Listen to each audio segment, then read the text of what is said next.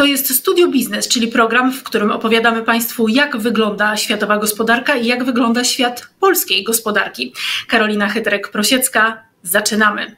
A zaczynamy, drodzy Państwo, od cudu nad Wisłą. Na całym świecie drożeje ropa, a tymczasem w Polsce ceny ropy spadają. Spokojnie mogą już Państwo zobaczyć na wszystkich stacjach benzynowych ropę poniżej 6 zł.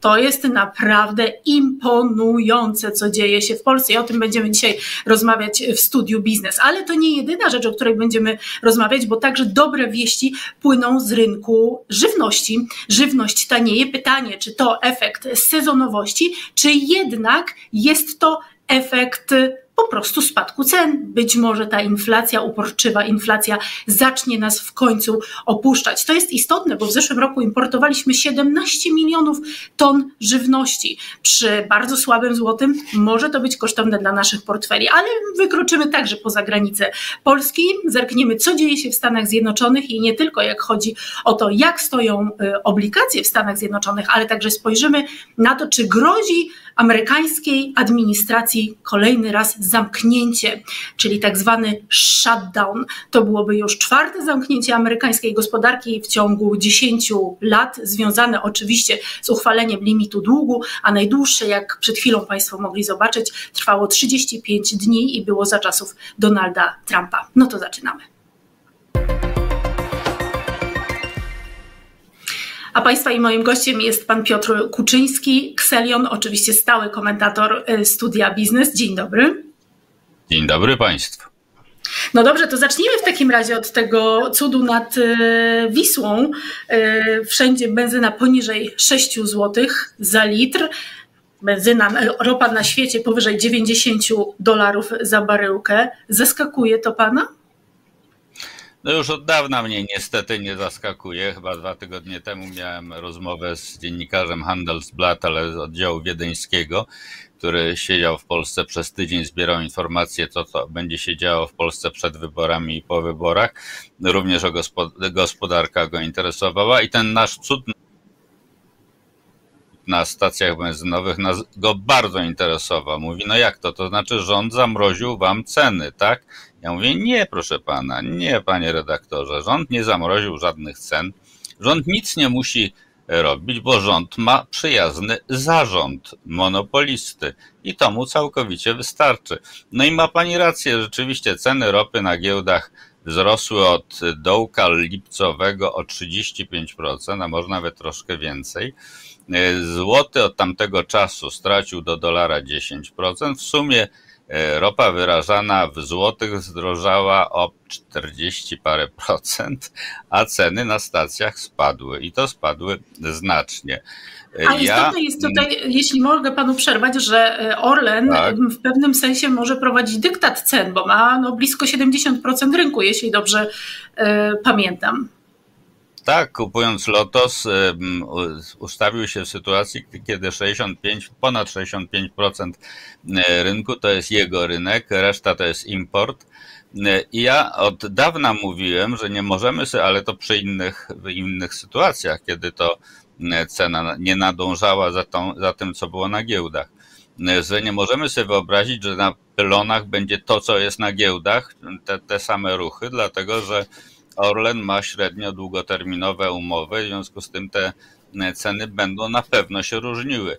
Aczkolwiek, i do niektórzy, czytałem niektórych e, pan, państwa z e, ekonomii, którzy się wypowiadają z gospodarki, dziedziny gospodarki, którzy to podjęli, mówią, no i dlatego te ceny są takie niskie. To znaczy, ci, którzy tak mówią, uważają, że w Orlenie są cudotwórcy, którzy zawarli takie umowy, że akurat tuż przed wyborami te ceny będą spadały. No tak nie było oczywiście, to tak, tak, tak to nie działa.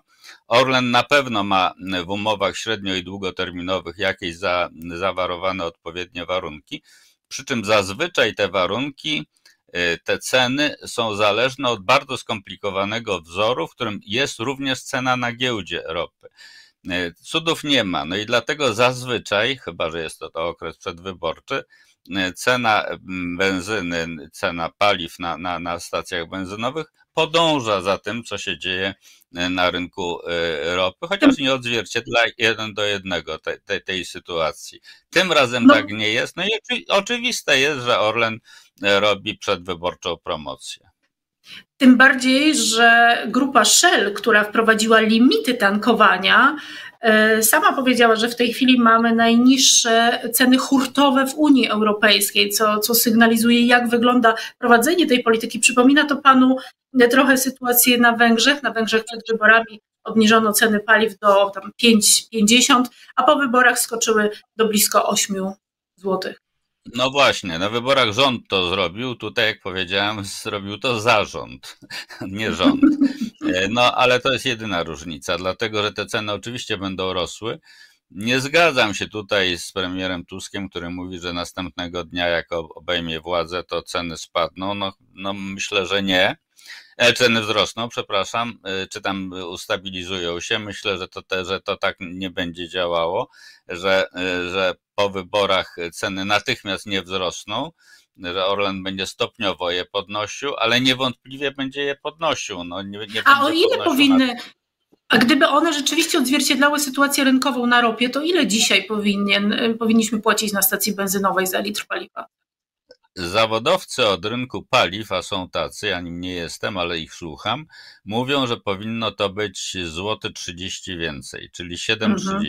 powinna kosztować. I pewnie tak rzeczywiście mniej więcej te, na, na, tej pozycji byśmy wylądowali, gdyby było wszystko uczciwie robione. No niestety uczciwie nie jest. Oczywiście Polacy się cieszą, no bo, bo taniej tankują, ale będą się martwili później. Nie na, następnego dnia po, po, po wyborach, jak powiedział premier Tusk, ale w kolejnych dniach niewątpliwie to ceny będą rosły i to rosły szybko. Podobnie zresztą będzie z inflacją, no bo, bo, bo to, te, te, te obniżki cen miały, jak powiem, cel taki podwójny. Jeden to jest to, żeby lepiej nam się tankowało, taniej, a drugi, żeby obniżyć inflację. No i to, że będzie że w, w piątek, w piątek zobaczymy wstępne dane o inflacji, będzie to 8,5%, które zapowiedział prezes Glapiński na początku września. No proszę bardzo, normalnie e, można powiedzieć, cud. że prorok. Kolejny cud nad Wisłą. Ale i, i prorok, panie, pani redaktor, prorok, on to wiedział. No tak, Ale czy pan uważa, że, UOKiK, że UOKiK powinien interweniować, bo y, to jest pewnego rodzaju e, ingerencja y, w rynek monopolisty. A to jest urząd Absolutnie antymonopolowy. Tak. Absolutnie tak. I oczywiście wie pani, tak samo jak ja, pani redaktor, że UOKiK nie zainterweniuje, no bo, no bo to jest ta sama ręka. E, ale prawda jest taka, że w ten sposób y, Orlen stosuje dumpingowe ceny, czyli sztucznie je obniża, powoduje straty u innych, mniejszych dostawców paliw, który, którzy być może będą, jeżeli tak dłużej będzie to trwało, będą bankrutowali i tym bardziej utrwali się monopolistyczna pozycja Orlenu. To jest oczywiście. A czy, czy to jest działanie?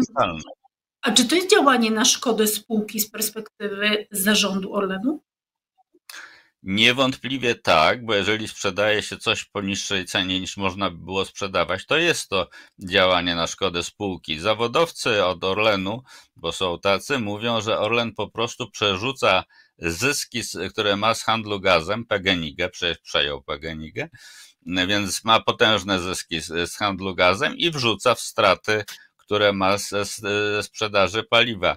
No ja nie wiem, jak e, akcjonariusze to potraktują. Ja bym to potraktował jako bardzo złe i właśnie działanie na, na tak pani powiedziała, na szkodę spółki. A czy pan uważa, że ten spadek cen żywności, e, który e, obserwujemy, nie, nie tylko w Polsce, ale także na rynkach światowych, czy o tym decydują właśnie takie elementy jak obniżka cen paliw? Czy to są jakieś nadzwyczajne zdarzenia, sezonowość, czy to już jest trend?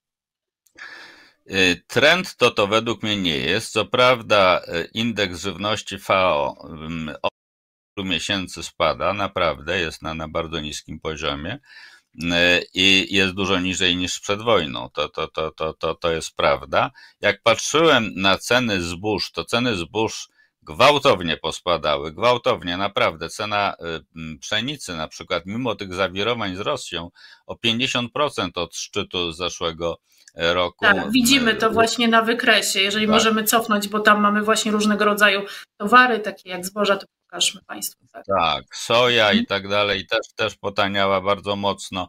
Z drugiej strony na przykład żywiec y, no, bardzo zdrożał, w związku z tym są to ruchy w jedną i w drugą stronę, ale wynik jest taki, że rzeczywiście ten indeks żywności FAO spada, E, e, u nas mamy sezonowość, to nie ulega wątpliwości. No tańsze warzywa, owoce i tak dalej, no to to jest klasyczny, klasyczna sytuacja je, latem i wczesną jesienią i tak to się zawsze działo i dziać będzie, to jest oczywiste.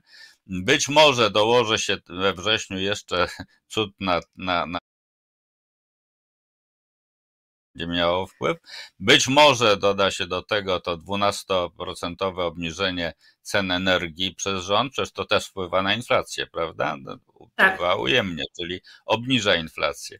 Wszystko jest, wszystkie działania państwa są nakierowane na to, żeby e, wyglądałoby to cudownie przed wyborami. No taka jest prawda i taka jest prawda również, że to utrudnia opanowanie inflacji po wyborach i to wszyscy wiemy. A jeżeli chodzi o żywność, rzeczywiście e, żywność od e, tutaj, bo dzisiaj przed chwilą nawet czytałem, że NBP wypuścił jakiś kolejny swój tweet czy, czy, czy filmik reklamowy, że to cudownie, wspaniale, że inflacja spada, już w ogóle nie ma problemu inflacji, że Polacy muszą się cieszyć. No to no, rzeczywiście od 4 czy 5 no. miesięcy ceny miesiąc do miesiąca nie rosną. To trzeba brać pod uwagę. Ale, ale inflacja zawsze jest trendem wzrostowym, nie zapominajmy y, o tym.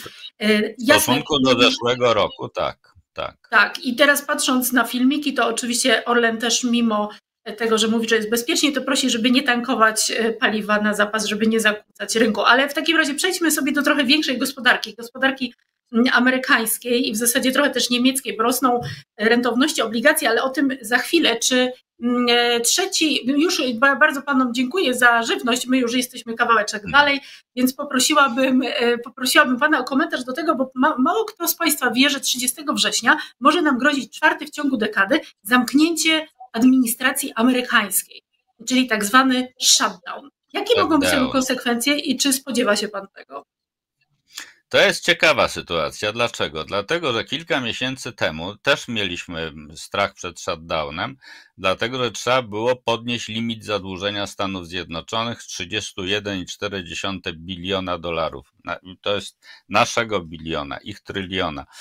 E, no i to zostało zrobione w ten sposób, że ten limit został zawieszony do stycznia 2025 roku, czyli po wyborach, bo w przyszłym roku są wybory prezydenckiej i do kongresu i wydawało się, że wszystko jest z górki. A tu nagle minęło parę miesięcy i temat powrócił. Dlaczego powrócił? Mhm. Dlatego, że, że w Stanach Zjednoczonych e, rok budżetowy zaczyna się 1 października, nietypowo, prawda? Nie 1 tak. stycznia, a 1 października. No i przed tymże rokiem budżetowym trzeba uchwalić 12 ustaw wydatkowych w ramach mm, e, wydatków państwa. No i y, republikanie, ci, którzy są w kongresie, którzy są zwolennicy, mm, zwolennicy byłego prezydenta Trumpa, być może przyszłego niestety, y, się zaparli, powiedzieli, że nie pozwolą na uchwalenie kilku tych ustaw, a jeżeli one nie zostaną y, uchwalone, to rzeczywiście stanie się to, co pani redaktor powiedziała, czyli shutdown, czyli pewne agencje, E, ale pewna pan... działalność federalna, federalna, nie stanowa, ale tak. federalna tak. będzie musiała ulec zawieszeniu. A, a czy z zazwyczaj pan jeszcze, też... Mhm, zazwyczaj mhm, jeszcze pan... Skarb Państwa znajduje gdzieś tam wyskrobuje jakieś pieniądze, więc ja nie wierzę, że gdyby nawet to był, będzie to 1 października, pewno będzie to w okolicach 15 października, ale na razie to Stanom Zjednoczonym grozi. To na koniec jeszcze króciutko Pana poproszę o informację, czy te rosnące rentowności obligacji dziesięciolatek amerykańskich, ale także obligacji niemieckich, czy Pan wiąże też z tymi e, zawirowaniami, czy coś innego o tym decyduje? Pogarsza to nastroje, pogarsza to nastroje, a e, działalność Fedu, czyli rezerwy federalnej, która za wszelką cenę chce opanować inflację, która u nich nie jest taka znowu olbrzymia, 3,7% to naprawdę nie jest tragiczne, ale oni chcą do 2 sprowadzić, do 2%, powoduje, że rentowności rosną na całym świecie. W Niemczech są na 11-letnim szczycie, w Stanach Zjednoczonych na 16-letnim szczycie. Chyba era taniego pieniądza się skończyła. A Polska podnosi e, swoje marże na obligacjach, dając Polakom, jak mówi, atrakcyjniejsze Ministerstwo Finansów e, warunki ściąga pieniądze z rynku? Ministerstwo Finansów, Pana zdaniem?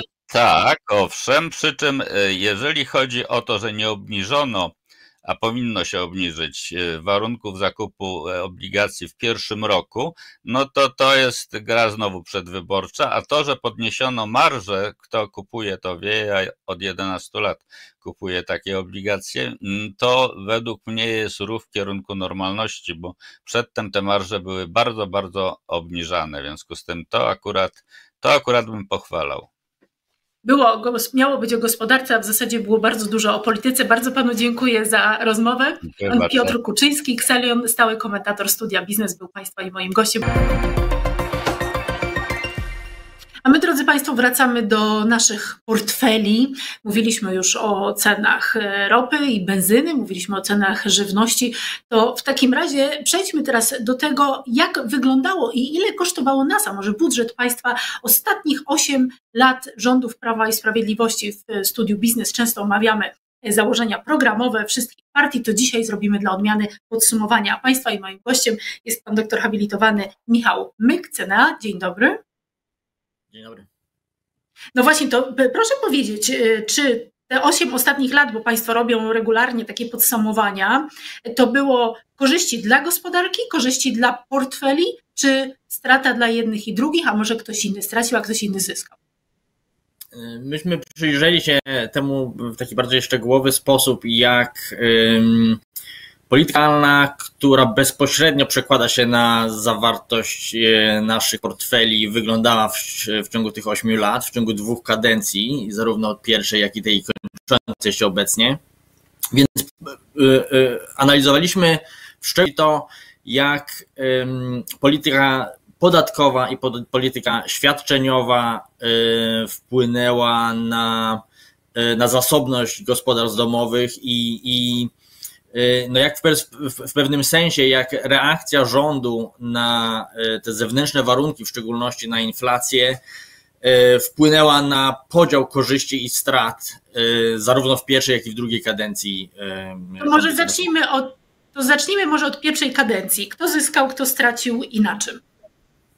Pierwsza kadencja to była kadencja z bardzo silnym naciskiem na rodziny z dziećmi z e, oczywiście flagowym programem 500, e, ale do tego doszedł, e, doszło wsparcie dzieci chodzących, czy rodzin dzieci chodzących do szkoły 300. Niektóre zmiany podatkowe wpłynęły również pozytywnie na, na rodzin, rodzin z dziećmi. I no, poza innymi drobniejszymi zmianami, właściwie głównymi beneficjentami e, pierwszej kadencji, patrząc tylko na politykę podatkową i politykę względem świadczeń, były dziećmi. W, w, Ile wyrażając to. Portfel, ile średnio zyskał portfel takiej rodziny w pierwszej kadencji? Wyrażając to w dzisiejszych e, wartości pieniądza, to było około 800 zł w przypadku rodzin z y, samodzielnych rodziców i prawie 1000 zł e, w przypadku małżeństw z dziećmi. Także bardzo, no, bardzo mm, znaczące e, korzyści dla rodzin z dziećmi. E, dużo mniejsze na przykład dla, dla drugiej grupy takiej ważnej dla rządów Zjednoczonej Prawicy, dla osób starszych, no bo tam korzyści były dosłownie w wielkości kilkudziesięciu tysięcy. No to już, no ale to zawsze jest trochę jednak w portfelu, bo jak sobie patrzę na te liczby, które Państwo przedstawili, to rzeczywiście, jeśli chodzi o gospodarstwa domowe, to w latach 2015-19 dochody gospodarstw domowych wzrosły aż o 70 miliardów e, złotych, ale już trochę skromniej było w drugiej kadencji 19-23, bo tylko o 23 miliardy złotych. Tak, y, ta, ta hojność y, rządu z perspektywy podatkowej, perspektywy świadczeniowej jest dużo niższa w tych ostatnich czterech latach. To jest jedna duża różnica między pierwszą i drugą kadencją. A druga różnica między pierwszą i drugą kadencją to jest właśnie przesunięcie tego nacisku y, polityki państwa z wspierania rodzin z dziećmi kierunku dużo wyższych korzyści osiąganych przez y, te, te, te y, gospodarstwa emerytów i rencistów. Mhm. No właśnie, bo y, też sobie czytam tutaj, żeby przypomnieć liczby. W wyniku pełnych pakietów rozwiązań wprowadzonych w drugiej kadencji rodziny osób samotnych w wieku 60-65 plus zyskują aż 310 zł miesięcznie. To jest sporo. Małżeństwa 630 zł miesięcznie, a 80% tych małżeństw aż o 400 zł miesięcznie. To, jest, to są bardzo wysokie e, liczby. Tak, to są e, znaczące korzyści i no, trzeba pamiętać o tym, że, że na, na stałe w przypadku właśnie rozwiązań skierowanych do, do osób starszych, w emerytów i rencistów, na stałe w drugiej kadencji wprowadzono zarówno 13, jak i 14 emeryturę. Chociaż 14 emerytura tym... nie przysługuje każdemu, o tym pamiętajmy nie przysługuje każdemu, ale przysługuje większości e, emerytów i rencistów, dużej większości mhm. i to jest również bardzo poważne obciążenie dla, dla budżetu. Taka standardowa 14 e, emerytura to jest około 9 miliardów złotych rocznie, wypłacana w wysokości minimalnej, minimalnego świadczenia. W tym roku wiemy, że to było więcej, o około 7 miliardów, w związku z tym, że rząd zdecydował się na to, żeby podnieść świadczenie do prawie 2600 złotych. I e, te dwie polityki to były takie główne polityki skierowane w, w, w stronę osób starszych. Ale pamiętajmy również o tym, że reforma podatkowa, która została wprowadzona w 2022 e, roku, e, w dużej mierze również przyniosła korzyści emerytom i rencistom, obniżając obciążenia podatkowe właśnie w, w, w przypadku tych, tych, tych gospodarstw. Spoglądamy na różne grupy społeczne, różne komórki społeczne, ale wszystkie zyskały. A czy jest ktoś, kto stracił na tych wszystkich zmianach? E, jeśli spojrzymy na e, przypadek rodzin z dziećmi w drugiej kadencji, to tutaj w związku z tym rząd wybrał politykę mrożenia e, skierowanych do rodzin na nominalnie to odnosząc to, co się działo w, w gospodarce, co się działo w szczególności z cenami i, i, i tym, jak szybko y, malała realna wartość tych świadczeń, y, okazuje się, że w drugiej kadencji właściwie główną, głównymi grupami gospodarstw domowych, które traciły na takim podejściu, właśnie są e, rodziny z dziećmi, bo zarówno świadczenie 500 plus było zamrożone na nominalnym poziomie 500 złotych, gdyby rosło wraz z inflacją, to, to wynosiłoby już, już dzisiaj e, prawie 700 zł, gdyby podnoszono było od stycznia 2020 e, roku. A poza tym no nie możemy zapominać o tym, że jednym z nadal dosyć istotnych elementów wspierania rodzin są świadczenia rodzinne, a tam e, rząd również zamrażał wartości świadczeń, wartości tego wsparcia, jak i poziom progu dochodowego, od którego te świadczenia dla rodzin są przyznawane. I to jest, y, no, można powiedzieć, y, no, bardzo ważna dla tych rodzin zmiana czy podejście, a jednocześnie no, takie niezrozumiałe, niespójna z, z wypowiedziami rządu polityka, gdyż no właśnie to są te rodziny otrzymujące świadczenia rodzinne, którym najtrudniej jest powiązać koniec z końcem w sytuacji rosnących kosztów i, i, i wysokich cen. Ja tylko dodam jeszcze, że z Państwa wyliczeń wynika, że mm, z uwagi na to, że właśnie świadczenia, o których Pan wspomniał, zostały utrzymane na niezmienionym y, poziomie, to pozwoliło zaoszczędzić rządowi 31 miliardów złotych, a my mówimy o rodzinach z dziećmi, osobach samotnych, a przecież jeszcze jest cała grupa przedsiębiorców. Y, no ale chociaż tyle, że, że ktoś mógł zyskać i jakimś optymistycznym akcentem możemy zakończyć naszą dzisiejszą rozmowę. Bardzo Panu dziękuję za rozmowę. Doktor habilitowany Michał Myk, CNA, był Państwa i moim gościem. Pewnie jeszcze na jakimś podsumowaniu przed wyborami się spotkamy. Dziękuję uprzejmie. Do widzenia. A ja bardzo Państwu dziękuję, że byli Państwo dzisiaj z nami w studiu y, Biznes. Widzimy się za tydzień. Dobrego